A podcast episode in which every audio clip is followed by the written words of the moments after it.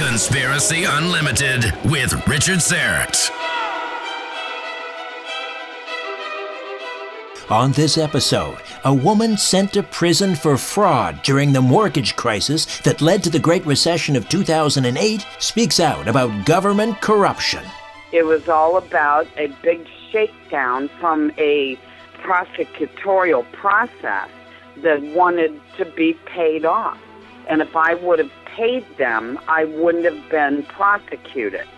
This podcast is brought to you by Paranormal Contractors. You would be shocked to know how many people are experiencing some kind of paranormal activity in their home or business, perhaps even some kind of spirit oppression. It's not something that's discussed in public for fear of ridicule, but it is happening. And maybe it's happening to you or someone you care for. Make no mistake, this is a serious matter, and my good friends at Paranormal Contractors treat it with the seriousness it deserves. Paranormal Contractors is a division of crime and trauma scene cleaners. They'll come to your home with the latest and the best technology to investigate, authenticate, and remediate your ghost or demon problem. Why not put your mind at rest and take that first step?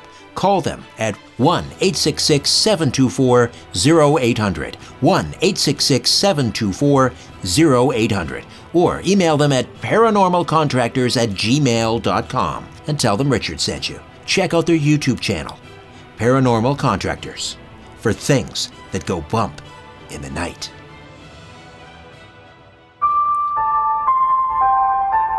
Conspiracy Unlimited with Richard Syrett. Pursuing the truth wherever it leads.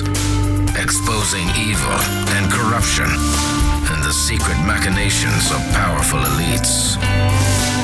Revealing the high strangeness beneath the surface of our supposed reality. Coming to you from his studio beneath the stairs. Here's Richard Syrett. Welcome to your Friday. Susan Alt is standing by to discuss how everyone, investors, banks, the government, brokers, and borrowers, were all committing mortgage fraud back in the mid 2000s before the crash. But she was singled out and sent to prison while the big players all walked. And because it's Friday, of course, that means a visit from Christian Dieu from Paranormal Contractors, and Christian will be my guest on Coast to Coast AM this Saturday, March the 30th, to talk about crime scene contamination and paranormal investigation. On the back of her book, Fractals of Deception Odyssey of a Great Recession Fall Girl, Susan Alt writes, the government tricked its investors. Banks tricked the government. Brokers tricked banks, and borrowers tricked the brokers. Although everyone was willfully complicit in this multifaceted sleight of hand, when it crumbled, only a handful of people went to prison for mortgage fraud. Susan J. Alt was one of them. Susan Alt, welcome to Conspiracy Unlimited. How are you? Good. Thank you, Richard. It's nice to talk to you today. Now, for those who are maybe too young to remember, I know that sounds strange since we're only talking about uh, just over 10 years ago, but there may be some who were even asleep at the switch a little bit, didn't really know what was going on. Talk to me about the, the Great Recession of 2008 and, and how um, subprime mortgages were largely responsible. Uh, okay, well, it, it, it's a colossal behemoth of a problem. I mean, it, it's multi layered. Um, generally speaking, you know, banks, um, you know, get money from the the secondary market, which is Fannie Mae and Freddie Mac and some of the government agencies. Like the bank has the manpower to go and get the borrower and do all the processing and run the credit, etc. And then the bank packages mortgages in bundles and sells them to Fannie Mae. Let's use that as an example. Now, Fannie Mae does not have the wherewithal or the, you know, the staff or anything to do all this underwriting and checking out all these borrowers. So the the Fannie will tell the bank, uh, "This is the type of mortgage we want from you. You know, we want 20% down payment. We want um, uh, a, a credit rating of such and such." and we want an income ratio of usually it's three to one. Right. Meaning you have to make triple your mortgages. So that has been the kind of the, the theme and the basis for mortgages for decades, if not whatever Fannie Mae started uh, 80 years ago. And then what happened was after the stock market crashed and the dot com bubble burst in 2000, there was uh, like trillions of dollars that leaked out of the stock market or ran from the stock market, I should say, you know, looking for a place to invest money. And so they went to Fannie Mae and said, you know, do you can we buy invest with you? And see, Fannie Mae takes outside investment money. And so they had all the hedge funds and sovereign global equity funds, you know, putting wanting to put millions of dollars, you know, into a secure investment after just losing everything in the dot com uh, era. So Fannie Mae was all of a sudden flooded with all of this money, and I mean trillions of dollars. Instead of, um, you know, saying no, you know, all they uh, Fannie Mae told the bank, look, we know that you ran out of people that have 20% down. And we know that you took, you know, all the people with good credit, you know, that you know that have a job, that earn the kind of money that we usually require. We ran out of those people, so give the loan to anybody. So high anybody. risk, high risk mortgages. That's exactly what it is, and that's where the subprime term came a prime borrower, again, um, Richard has three components a down payment, they want equity in the house. They want to know that somebody has their own cash in the house so they don't, you know, walk away. What they're trying to do is just get repaid. And and after years of learning how to do this, and millions of foreclosures and lawsuits and everything, they know that if somebody has a down payment, usually 20%, they earn a living and have a job that can be verified and have uh, decent credit, you know, a history of paying bills on time, they'll probably pay the mortgage. And that's what the bank is looking for. Right, but not so anymore pay, because all of a sudden now they've got trillions of dollars. They've got to find some place for it to land and they want they want the lender now to throw out those rules, sort of wink, wink, nudge, nudge, out the window. We'll take anybody with a pulse. Give them a mortgage. Yeah, that's pretty much it. Instead of that, they rewrote the whole uh, guidelines, and that's where the term subprime came from. Uh, they said we don't need a down payment. Uh, and that's when banks started putting together a 100% financing loans they'll give you the down payment and the mortgage. Right. Uh, you know, and they credit rating, they didn't even check it. And then the biggest problem, or not, I would say this was the biggest first step, was when Fannie Mae came with the announcement saying we have loans, don't ask, don't tell.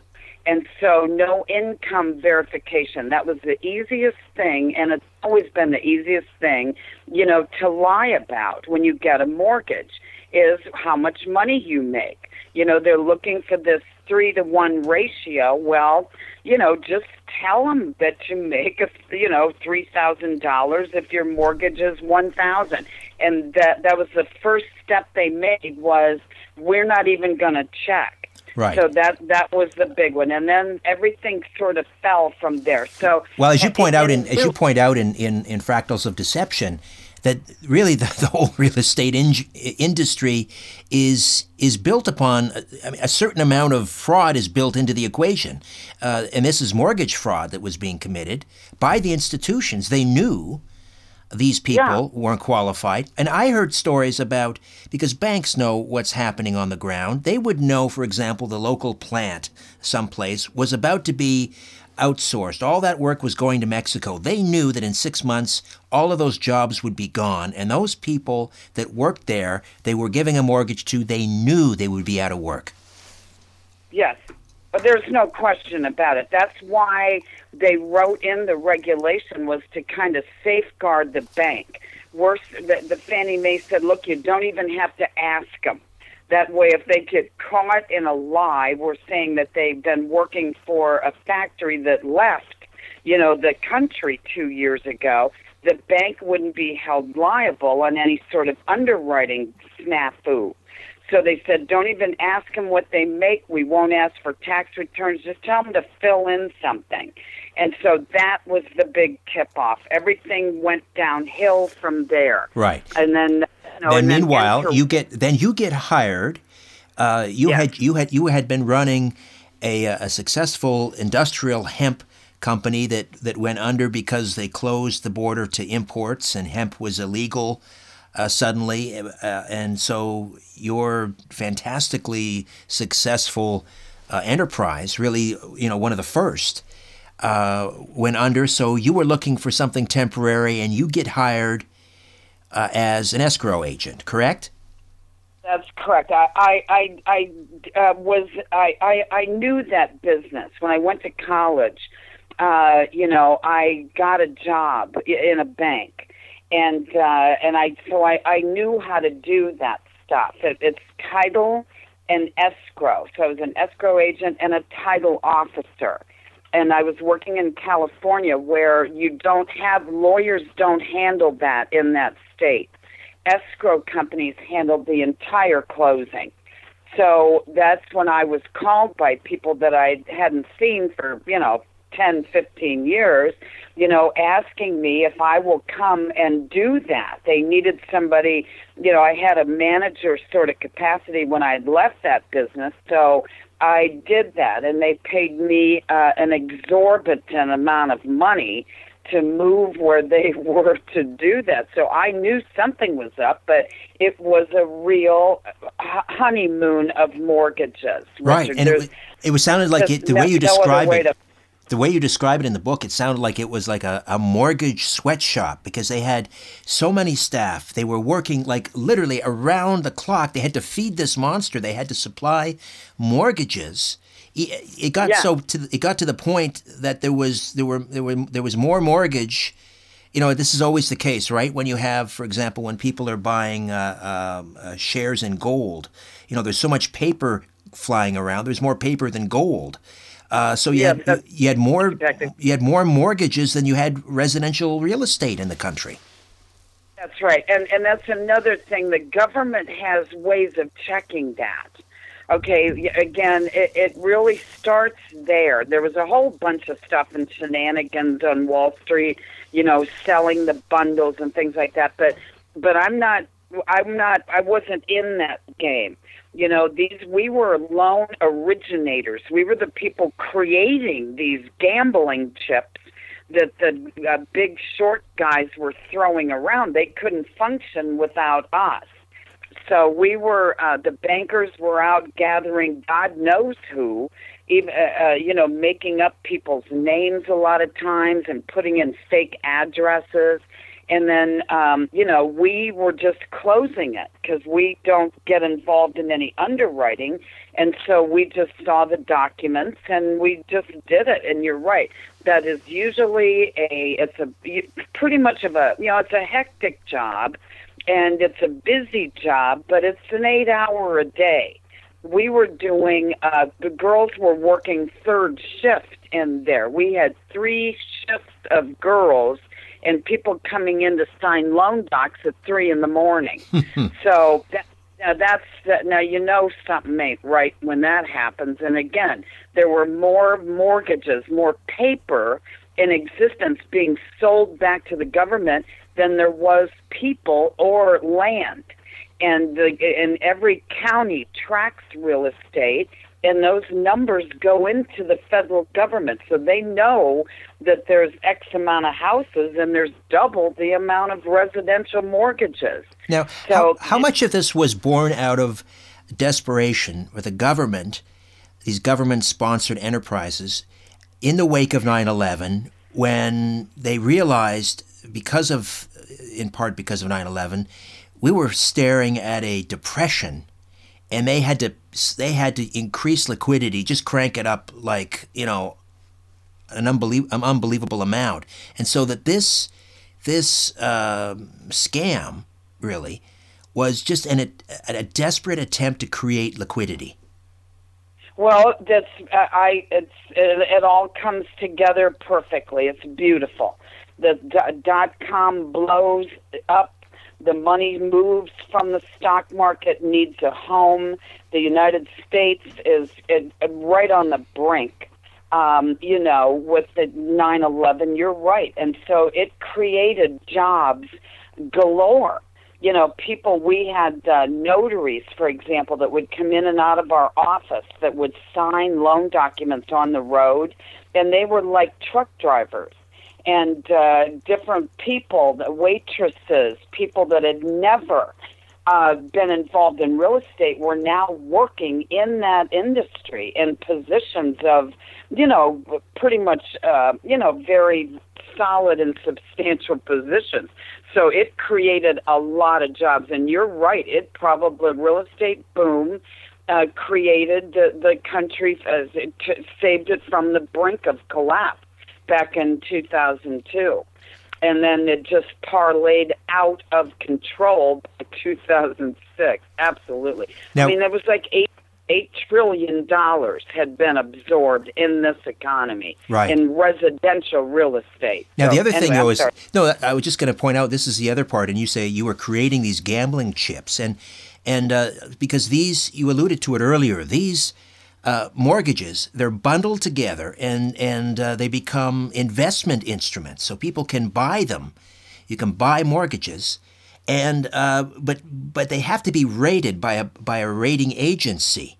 And the rating, mm-hmm. you know, so that the consumer who's going to invest knows, well, this is this is a solid investment.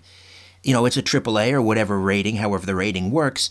These bond rating agencies uh, or these um, whatever you call them, they they knew darn well these were bad mortgages, and so they turned oh, a blind yeah. eye and they gave them a AAA because this is important to understand when the whole thing collapses. It's just not about people you know losing their house that they couldn't afford to, to buy anyway. But it's also about the people that in, that invested in these mortgages, uh, and they were they were scammed also. So they go down as well. Absolutely. Anybody with an IRA, an account uh, that you know in the heyday these investment managers you know were buying up and they would call them bond pools. And and you know you're right. Standard and poor uh Moody's all these guys rate these bond pools.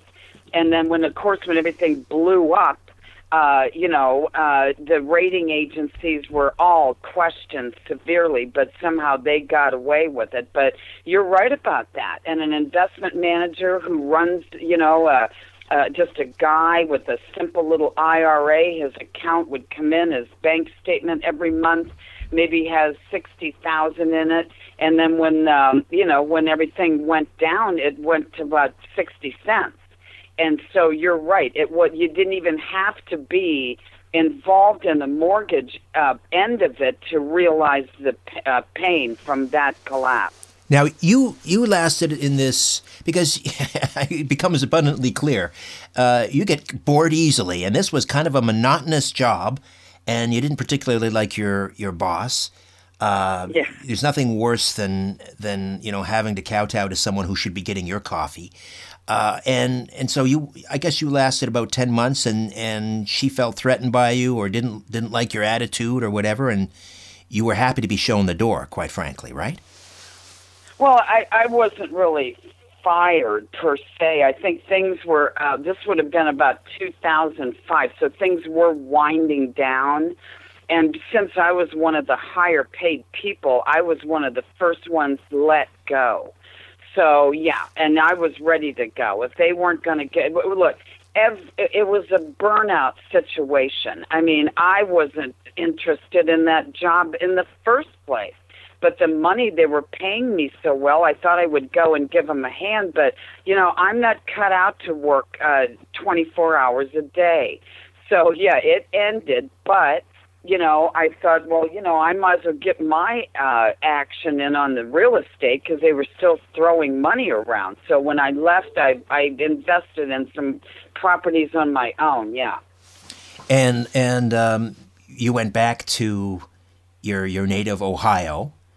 Uh, Yeah. And you you started to buy some some properties there, and uh, just just sort of walk walk us through what happened as the a next result. stage of, well i mean okay so what happened was yeah i was a little overextended i got a couple of partners and we were going to flip some properties and we were taking advantage of the um, 100% financing you know and um, I, i'm not going to get specific about where any of this happened or any names or anything like that but uh, when everything crashed and suddenly the mortgage um, industry dried up, you know, we were sitting on some very valuable real estate that we couldn't sell. That was, def- you know, deflating in value by the minute, you know. And uh, so, but I was thinking, well, you know, maybe we can do the short sale became common. Maybe we could rent it. You know, we tried to pull everything together, uh, you know, work out there because everybody was having the same problem you know, when the market collapsed in 2008 in September, you know, I mean, all you had to do was drive down the street and all you would see is foreclosure signs. And uh, in in Ohio, where the uh, sheriff, you know, handles all the foreclosure sales, they stopped taking them because they didn't have the manpower to to take the house. They told the bank to go get somebody else to do it. You know, so it, it was the exact opposite of the the boom when it blew up. It really crashed, and people were really scrambling. So, and then of course everybody um, was really mad. That wasn't, you know, like we talked about when they looked at their bank statements. They saw that the bank statement uh, had 60 cents in there when it was $60,000, and people were mad and they had Occupy Wall Street and all this kind of stuff, and, and people wanted the bank to go down because, you know, it was kind of like just intuitive that they were responsible. You know, you can't, a couple of people can't crash a global economy, and you can't do it in one neighborhood in Ohio, you know. But, you know, there were some um, people that thought they would get the sacrificial lambs and people that were taking advantage of the mortgage market and uh, and and make criminals from them. And they offered large grant funds uh, to uh, create task force to go and arrest people that use the hundred percent financing program. And I was one of those. So yeah, that's how my story began and ends.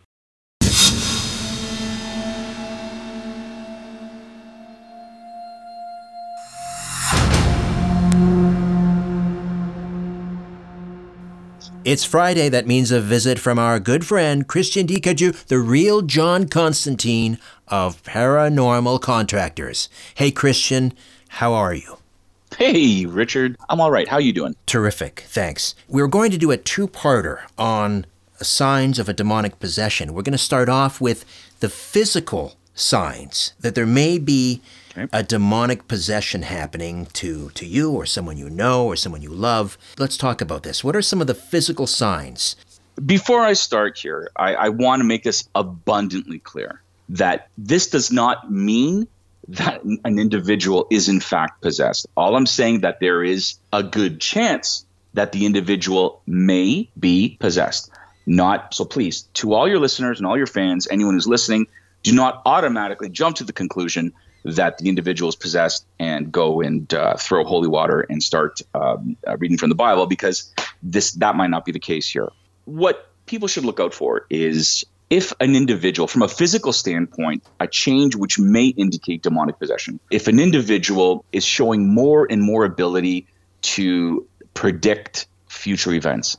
Now, I'm not talking about the lottery numbers, uh, the winning numbers, or not talking about uh, a catastrophe, but something as small as I think tomorrow uh, I got to be careful because I'm going to fall down. I'm afraid of falling down and, and breaking my ankle or breaking a bone or something to that effect. Or and then it happens. Now, someone could sit and say that this falls on the, on the spectrum of universal consciousness, somebody having a perhaps a premonition, but at the same time, if it happens on an ongoing basis more regularly than normal. We all have an experience at some point in our life, some type of prediction of what's going to happen in the future, subtly. But if this happens on an ongoing basis in a short period of time, I would certainly take a look at possession. All right, so precognition. And we should also mention that these these are listed. Is it by the, the Catholic Church's Order of Exorcists?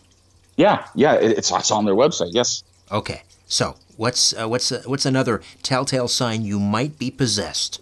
It's also important to notice the physical structure of the individual. What I mean about the physical structure is their appearance. Uh, more specifically, if this is an individual that is family or friend or that uh, one of your listeners may have a personal experience with.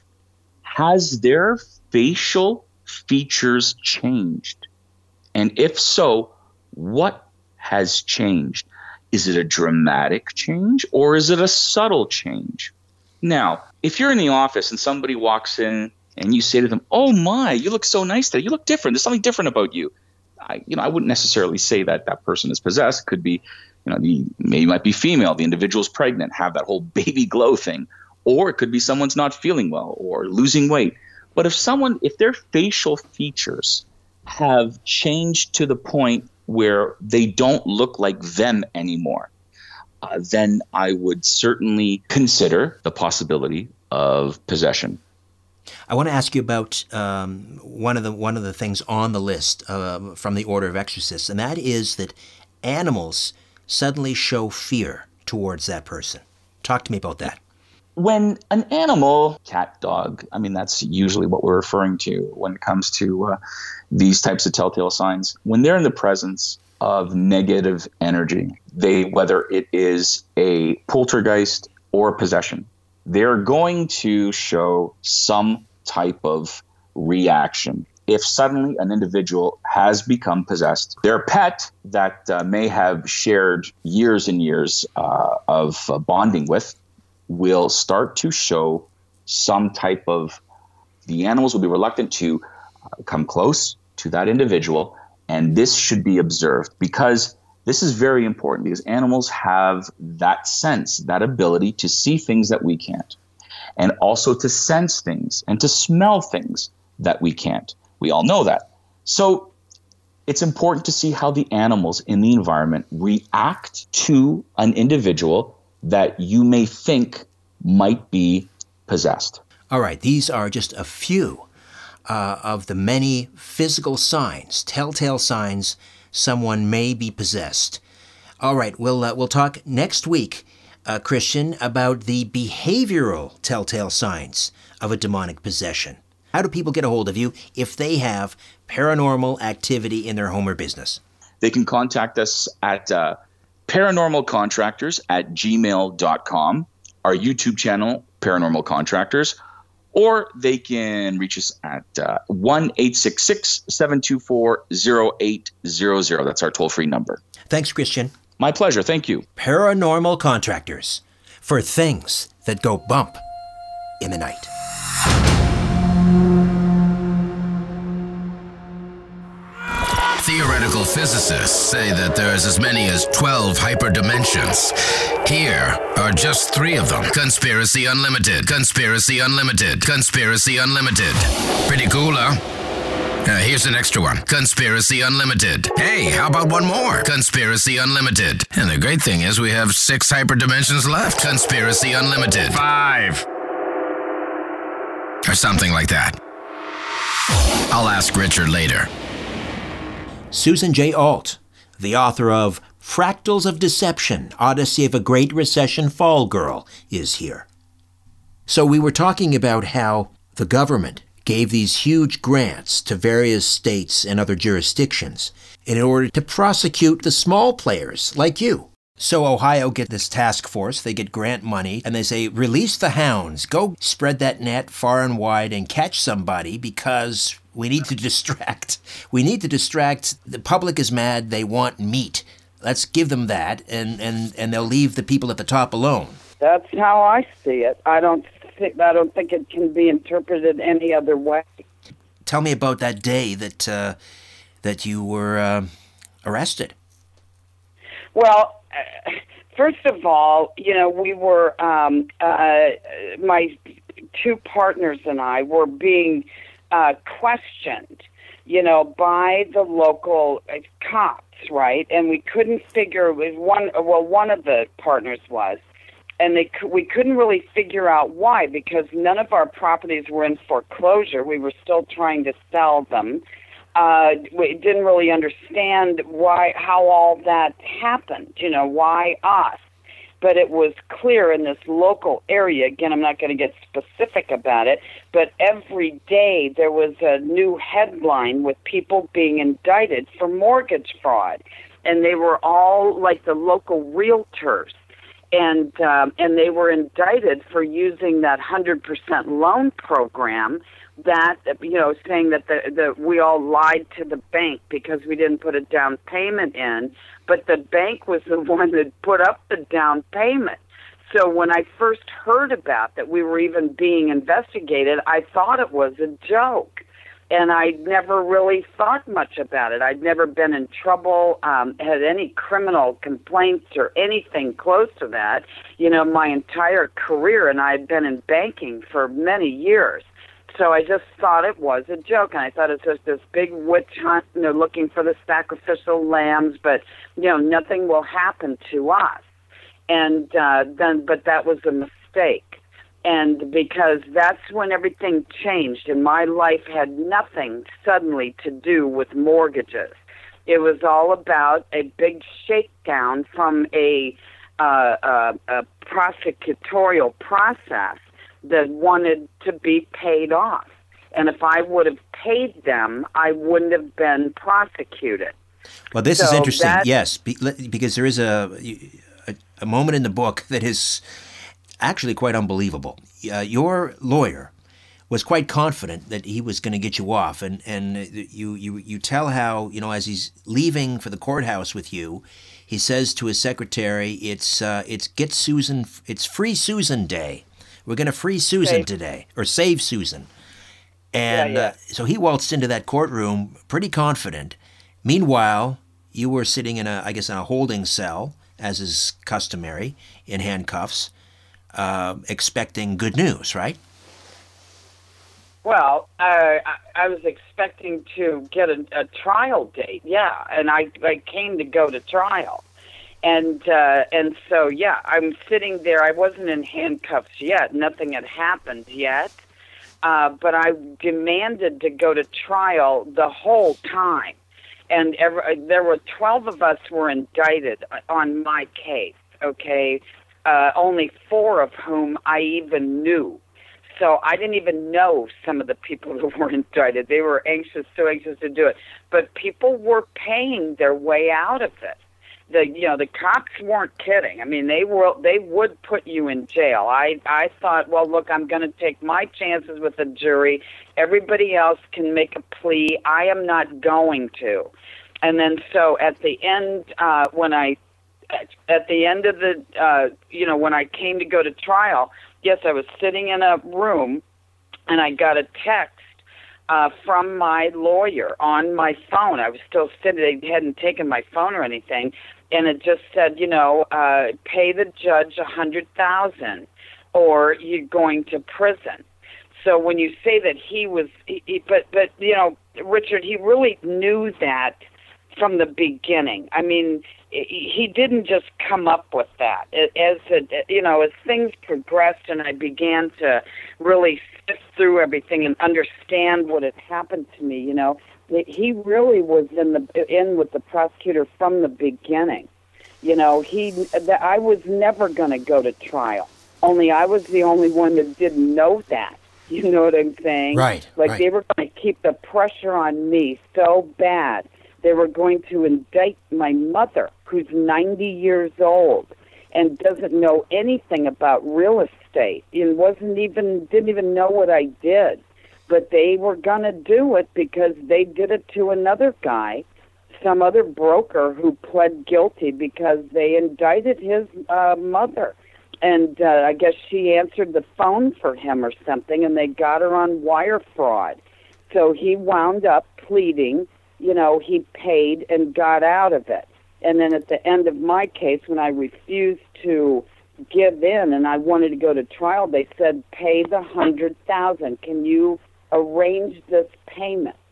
And I said no, and I'm not paying any bribes to any judges. You know, I text him back, and then when I went into the courtroom, I was just within three minutes, I was in jail and sentenced to nine years without trial.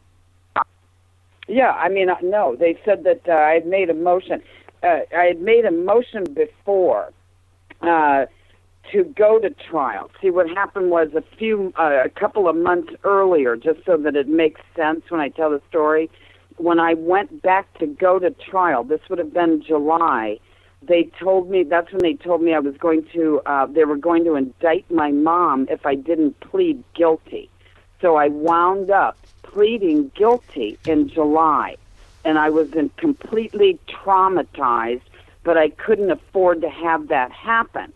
So when after I left the courtroom, I thought, "Oh my God!" And you know, they only gave me five minutes to decide, and the judge wouldn't take my plea at any other time. Things that I know now are illegal to do, right? Mm.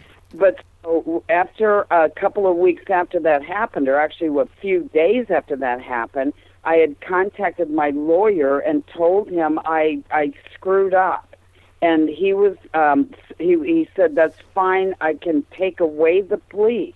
I will file the papers to vacate the plea, which they will do. Okay, because I had no criminal record or anything like that, and so and he goes and then we'll get the trial date.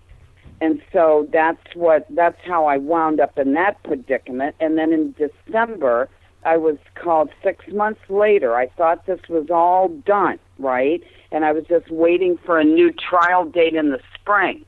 That's when they called me back in December to go to court, and that's when I went into this little room, and they said, uh, "We need the hundred thousand now, or we're not taking away that plea." So, see, the attorney had never even filed those papers. Right. They never even had that. So, because I the, the plea wasn't waived, you had pled guilty.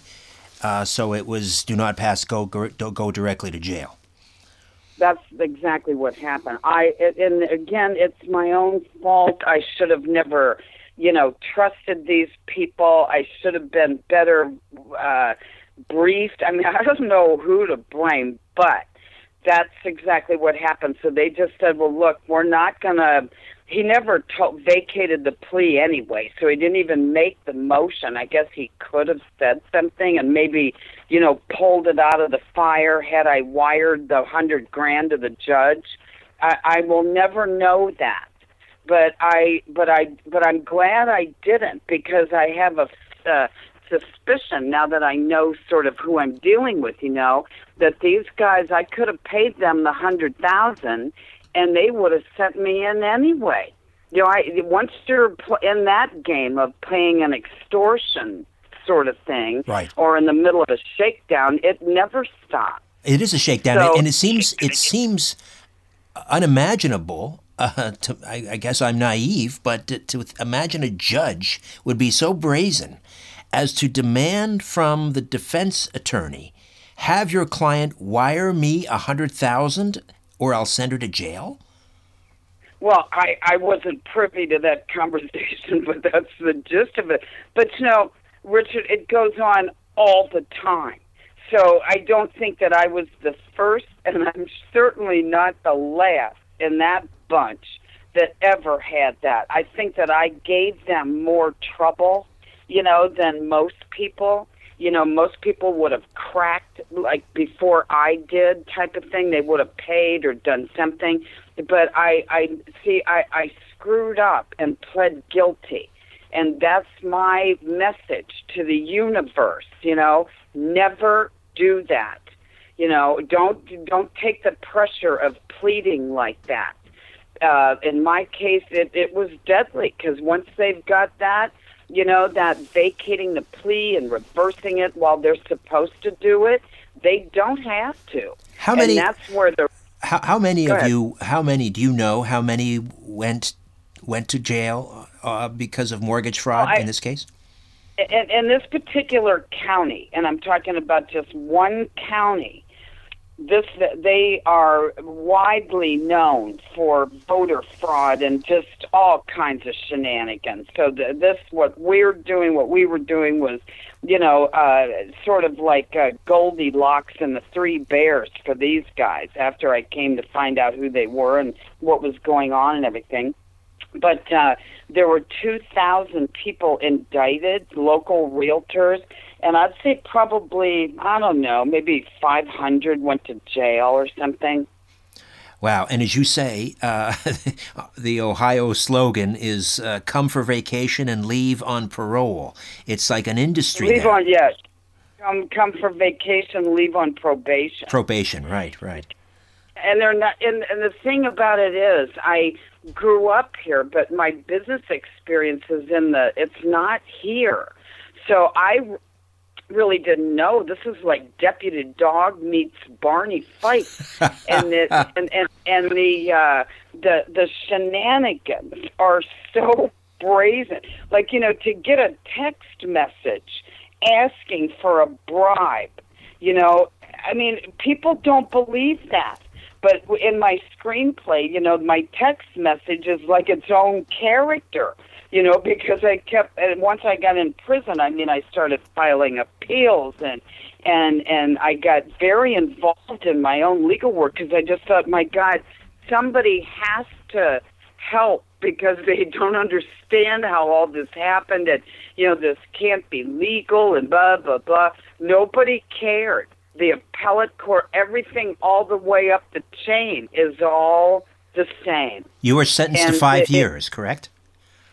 I was sentenced to nine Nine. for two mortgages but i did five i wound up doing five and then i got out early Do you still have that that that that phone with the text messages? Yeah. Oh yeah. I got all my old computers with the emails, my attorney asking me. I've got email that I attached to my appeal. There's one in there that says, "Look, if you pay off these guys, they'll leave you alone." And I mean, but nobody cared.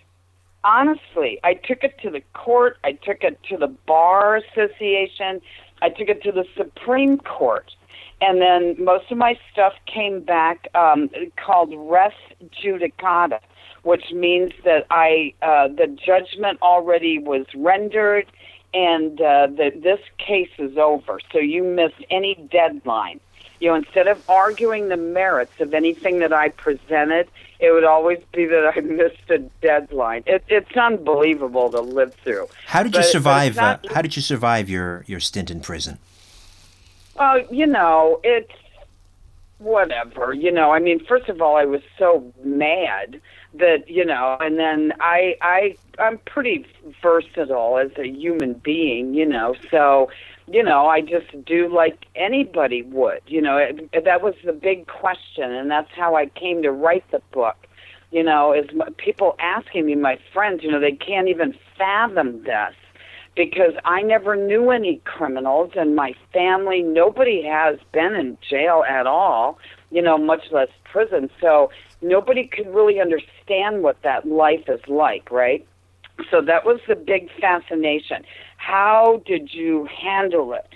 How did you keep from snapping and breaking down? But you know, once you're in there, you do like you do anything else. You know, you adjust to your environment. And needless to say, you know, I mean, I got along okay. And again, I'm in there with a bunch of, I probably met over a five year period, maybe over 200,000 different women. You know, they run prisoners through there. There was young girls in there, a lot of drug cases, a lot of stuff that wasn't even criminal, should have been misdemeanors. You know, if you think that I got nine years for two mortgages, some girl uh, took 50 bucks from her mom's purse and she got three years. So it's a joke. But I'm just saying for myself, I I just dug into the law books. I became a paralegal. I'm now actively finishing law school. And I am all about due process. I'm just, I mean, if you're going to get, you know, if you're going to get hemmed up and get caught by the police, they need to do it right. You don't go threatening people and shaking them down and, and you know and indicting their parents and all that kind of stuff. That that's illegal but it's also very common in some jurisdictions. So anyway, I I got by fine. You know, I'm unscarred. I think it certainly was a game changer. I I didn't plan on practicing law in my uh, elder years, but I guess I will. And um, you know, it's just been a whole new career shift for me and a real eye opener you know. Did the lawyer, is the lawyer uh, who represented you, is he still practicing law? He, yeah, he still practices. He did lose his law license while I was in jail. I noticed that, but but only momentarily. Like he was only suspended for like six months, and he had just a ton of complaints. But see, here's a very critical thing: that once you are indicted, and and your name is all over the newspaper as a thief and all this other kind of stuff. And uh you know you're crazy. Uh you know i was late for a flight. I was suicidal. You know stuff that i'd never even heard about that was published in the newspaper. And so you are people read that and you immediately you know, think that that well, I guess when you're new to this, you know, you care. You know, you're just so humiliated. It's such overkill. I mean, it's over the top and be like, oh my god. And and I think I put in the book also. It it is liberating in a way because you there's nothing more you can you can't go it sink any further. You know, and so it, it, it's just a I, I don't know it's just a very odd thing but yes to answer your question yes the lawyer is still practicing he's had many fines many complaints. It's hard to know how he keeps going but again if i'm the criminal and i'm all over the newspaper and i'm portrayed as this psychotic thief uh, real estate uh, right no one's going to listen to you exactly Nobody will, and and the lawyer will play that up. And what about the? He cashed in on that. Yes, I'm sorry. That's okay. What about the judge? Is he still sitting on the bench, or she? Uh, they actually moved uh, her to the appellate court. Her aunt and cousin, her aunt and cousin are on the appellate court.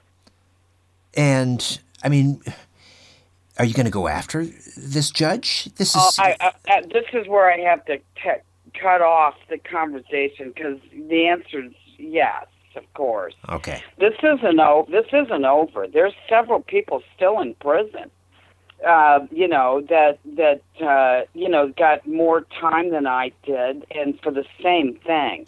And it was really about using a hundred percent financing. So if you know that is fraudulent inducement, that's a major civil case against the bank. But most of the banks that were running those subprime mortgages and stuff, they're no longer uh, around. You know, they all bankrupted. Right. Or got right. absorbed into some other outfit, you know. Well, that's the but other no, thing. That's the other thing is that and the and the big bailout that came uh 800 was it 800 billion dollars a lot of that which went to the banks because they're too big to fail we can't they used that money to gobble up the the smaller banks yeah, uh, you know, it, it, it really was, uh, I don't know, it was a tremendous uh, learning experience. I guess that's the best way to put it. Well, that's a very I mean, positive it, spin. That's a very positive way to put it. I mean, you were robbed of a chunk of your life. Yeah, well, you got that right, and it was a chunk that, you know, but but but if but if you're focused, you know, um, like I was, and I really had a vendetta, you know. So I mean, I would I woke up every day with my best friend, my old uh, best friend nemesis, you know, the uh, archangel of revenge or something, whatever it is, the goddess of revenge, and and it, what didn't make me bitter, I can't really say that, but I'm determined. The, the, the a couple of the guys, a couple of the guys that were in. Um, uh, positions of authority within this jurisdiction. Again, I can't get too technical about it. Uh, when when everything's all settled, I'll be happy to talk to you again, tell you how it turned out for me. But one of them has already been sent to prison, and another one left town. So there's been some big names in this particular jurisdiction that were indicted. So it isn't like I'm making it up. It's, right.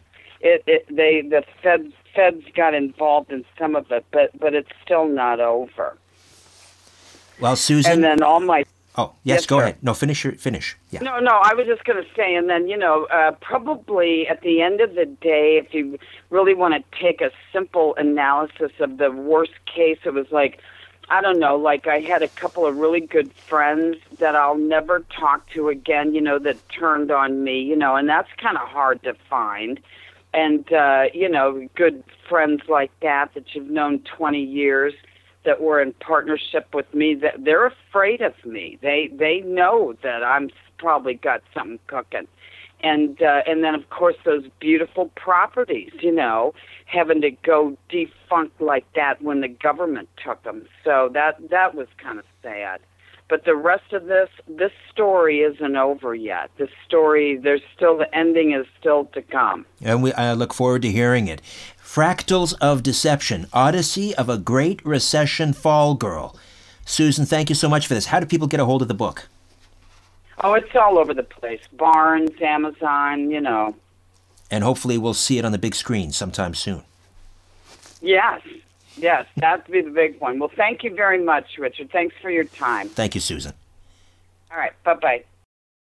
Okay, before I dim the lights in my little studio beneath the stairs, I'll be back to fill you in on what's coming up on the next installment of Conspiracy Unlimited.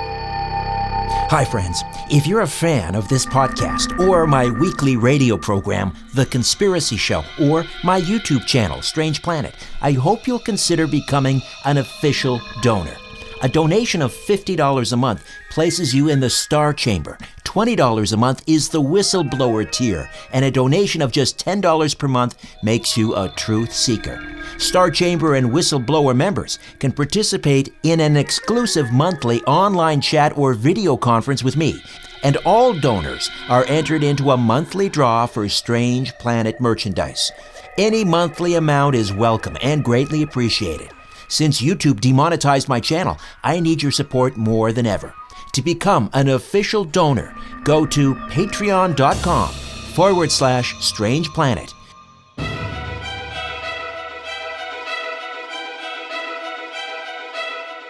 Be listening Monday for one of the most bizarre paranormal stories you've ever heard.